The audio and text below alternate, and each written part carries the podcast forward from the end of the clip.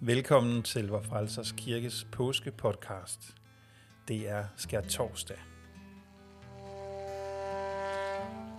I Israel har der den seneste tid været stor debat om de ultraortodoxe jøde, jødiske grupperinger, som selv under nogle af landets strenge nedlukninger har insisteret på at opretholde deres traditionelle livsform, som involverer tæt kontakt, også i større grupper.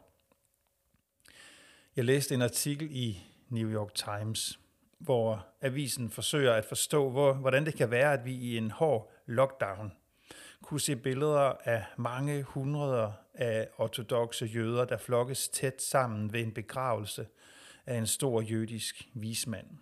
De fleste af dem uden at bruge mundbind eller uden at tage andre forholdsregler.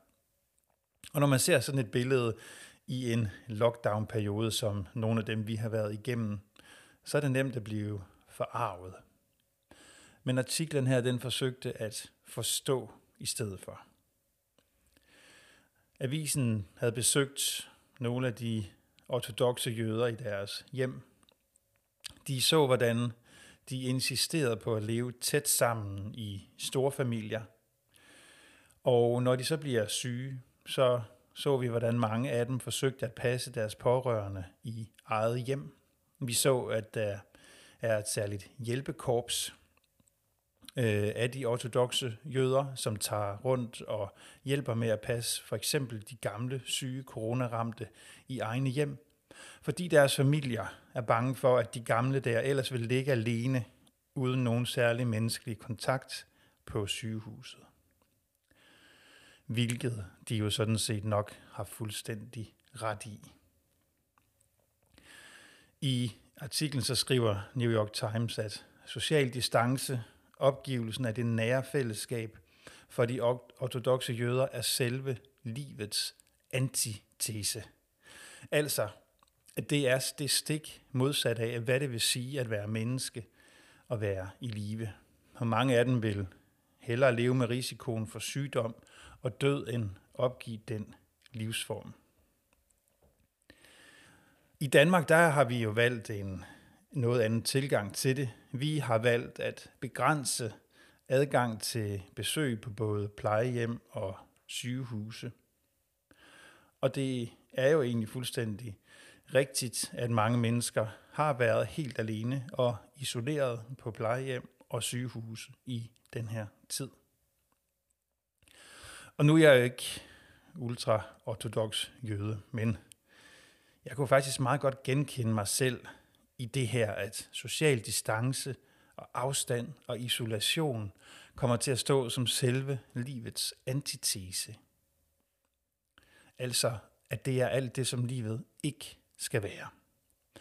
Og jeg kan ikke lade være med at tænke på, hvad de ortodoxe jøder ville sige, hvis de så, hvordan vi i et år her i vores land har isoleret vores ældre og syge fra almindelig menneskelig kontakt, ville de synes, at det var det værd.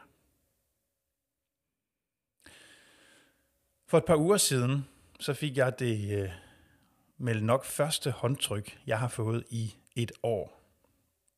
Jeg var på besøg et sted, og manden der, som jeg ikke øh, egentlig kendte særlig godt, han rakte en ordentlig næve ud og tog min hånd og rystede den. Og først så blev jeg helt paf og vidste slet ikke, hvad jeg skulle sige. Jeg blev simpelthen så overrasket over, at der var nogen, der kunne finde på at tage min hånd og ryste den. For det var så lang tid siden, da der var nogen, der havde gjort det sidst. Og da jeg så lige var kommet mig over chokket der, så skete der noget i mig. Noget, som egentlig er både sådan helt fjollet og overdrevet, men, men jeg kom til at føle mig som et øh, nyt menneske på en eller anden måde. Jeg kom til at føle en samhørighed med det her menneske, som jeg egentlig ikke, øh, slet ikke kender. Og det var som om, at jeg var blevet set på som et, øh, et nyt menneske igen. Bare fordi der var en, der tog min hånd og rystede den. Og for mig blev det sådan en øh, tankevækkende oplevelse af, hvor meget det betyder, når vi øh, holder afstand, når vi distancerer os fra hinanden, når vi bliver, øh, når vi fravender os det at have med hinanden at gøre. Selvfølgelig kan man godt i en periode afstå fra noget. Nærkontakt med mennesker, der ikke lige er i ens nærmeste cirkler, for eksempel, for i en periode at begrænse en smittespredning. Det er ikke det, jeg anfægter. Men jeg kom til at tænke på, at jeg tror, at vi for let kan komme til at opgive noget, som vi ikke skal opgive. For det må aldrig blive naturligt for os at trække os fra hinanden. Vi kan passe på hinanden på forskellige måder. Det at holde afstand til hinanden og isolere os, det er ikke nødvendigvis den eneste måde, vi passer på hinanden på. Det viser omfanget af mistrivsel i vores samfund lige nu.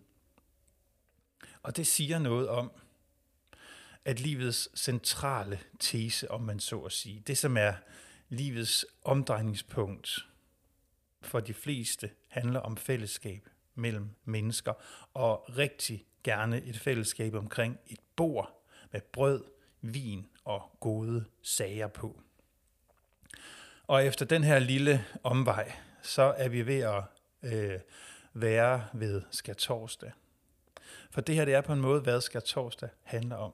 Jesus har samlet sine nærmeste venner, disciple, følgere omkring et bord, hvor de spiser det traditionelle jødiske påskemåltid.